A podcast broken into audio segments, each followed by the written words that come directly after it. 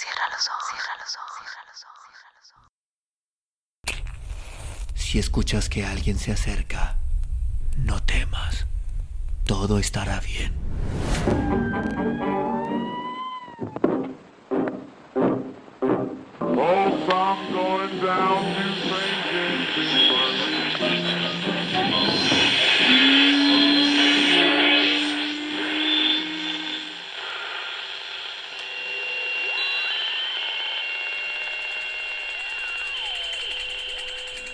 Estás escuchando, Crónica, Crónica, Crónica el lugar, el lugar donde, donde entra por tus entra por tus oídos. Bienvenido. Premio y castigo. Los hermanos Grimm. Esta historia que vamos a relatar sucedió hace mucho tiempo, cuando las hadas y los gnomos producían hechos fantásticos, asombrando y maravillando al mundo, a todo el mundo. Salieron del viaje dos jóvenes muchachos en busca de trabajo. Uno de ellos era aprendiz de sastre, el otro de joyero. Anduvieron días y días de una aldea a otra, pero la suerte no estaba de su parte. Una tarde se entretuvieron demasiado en el camino y la noche se les vino encima antes de que pudieran llegar a alguna casa. El aprendiz de joyero era muy miedoso y cualquier ruido lo asustaba.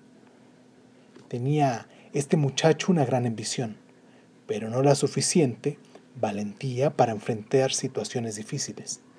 En cambio, el aprendiz de sastre, sin ser tan ambicioso, era mucho más valiente.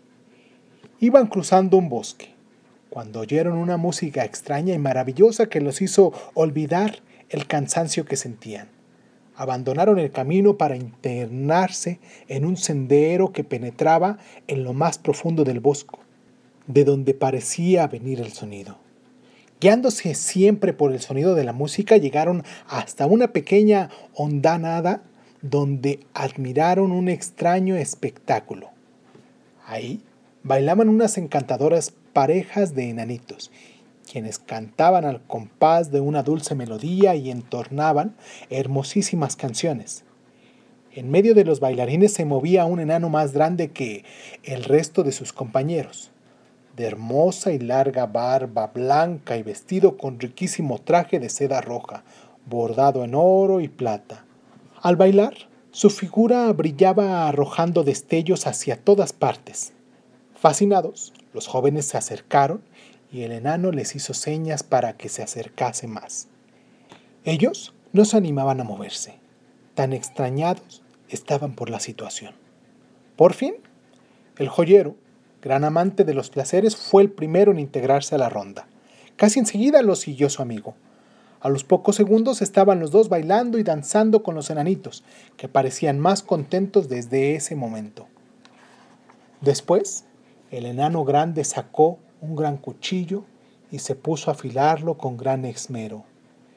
Esto asustó a los jóvenes, que pensaron en huir de aquella exótica fiesta.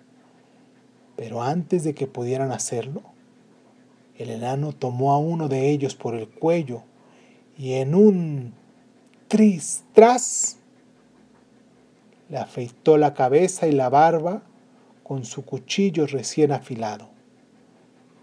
Inmediatamente la emprendió con el otro, haciendo lo mismo. Después de esto el enano los dejó en libertad y les hizo señas para que se alejaran. Pero en realidad lo que quería era hacerles llegar hasta donde había una gran pila de carbón. Cuando los dos muchachos estuvieron cerca de la pila, el enano volvió a hacerles señas de que se llenaran los bolsillos con el carbón. El aprendiz de sastre se puso rápidamente a llenarse los bolsillos del saco y de muy mala gana lo imitó el joyero, quejándose y refunfuñando que después de haber sido rapados todavía tendrían que cargar con este maldito carbón. Luego de cargar todo lo que pudieron, comenzaron a alejarse del lugar. El joyero maldecía el momento en el que se les ocurrió acercarse y el sastre se dio vuelta a mirar por última vez a los enanitos, cuando sonaron las doce de la noche en el campanario lejano.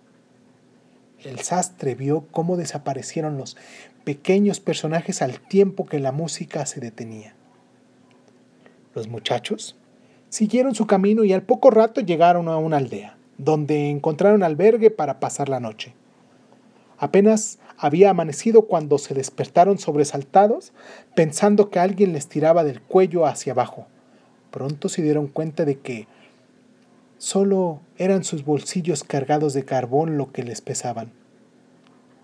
Los sacaron ¿Y cuál sería su sorpresa al ver que los pedazos de carbón se habían convertido en trozos de oro macizo?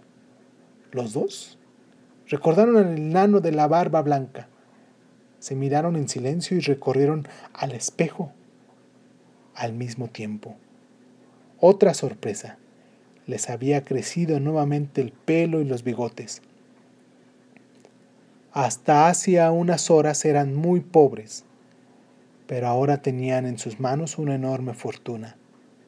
No conforme con ello, el joyero empezó a lamentarse de no haber tomado más carbón. ¡Qué tonto fui!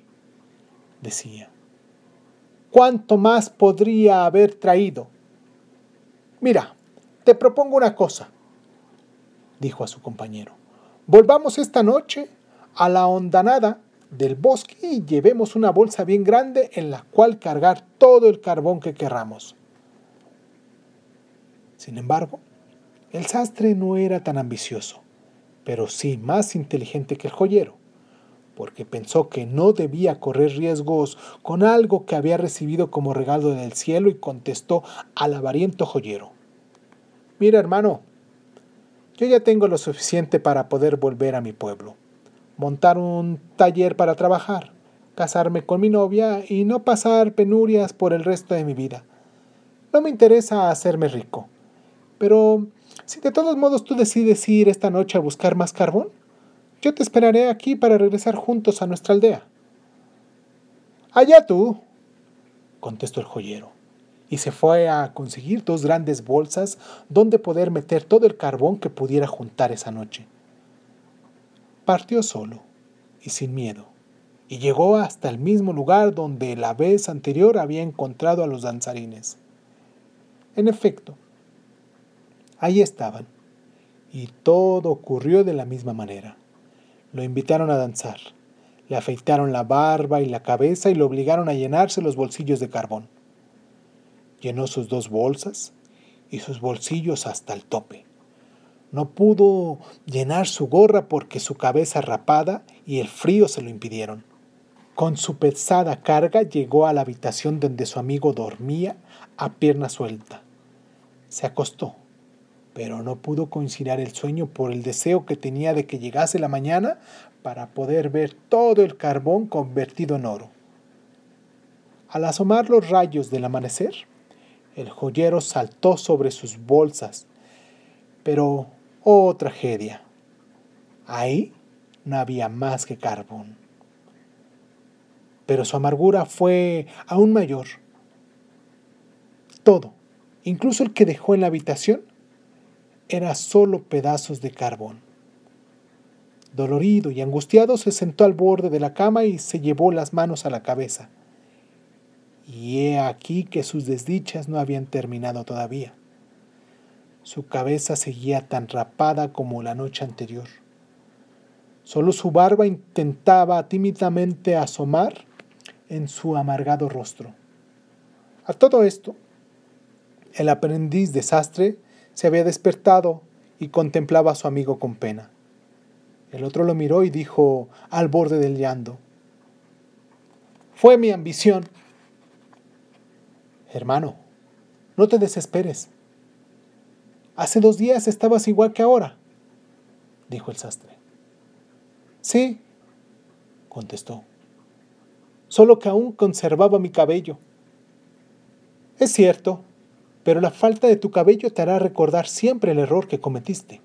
Sin embargo, no has perdido aún a tu amigo. El oro que yo tengo te alcanza y sobra para que lo reparta contigo. Y diciendo esto le entregó la mitad de su oro al joyero. Los dos volvieron a su pueblo natal. El sastre instaló el taller que había soñado y se casó. El joyero también puso un tallercito y moderó su ambición. Nunca pudo olvidar que por excederse de tal pasión, conservó una hermosa calva para toda su vida.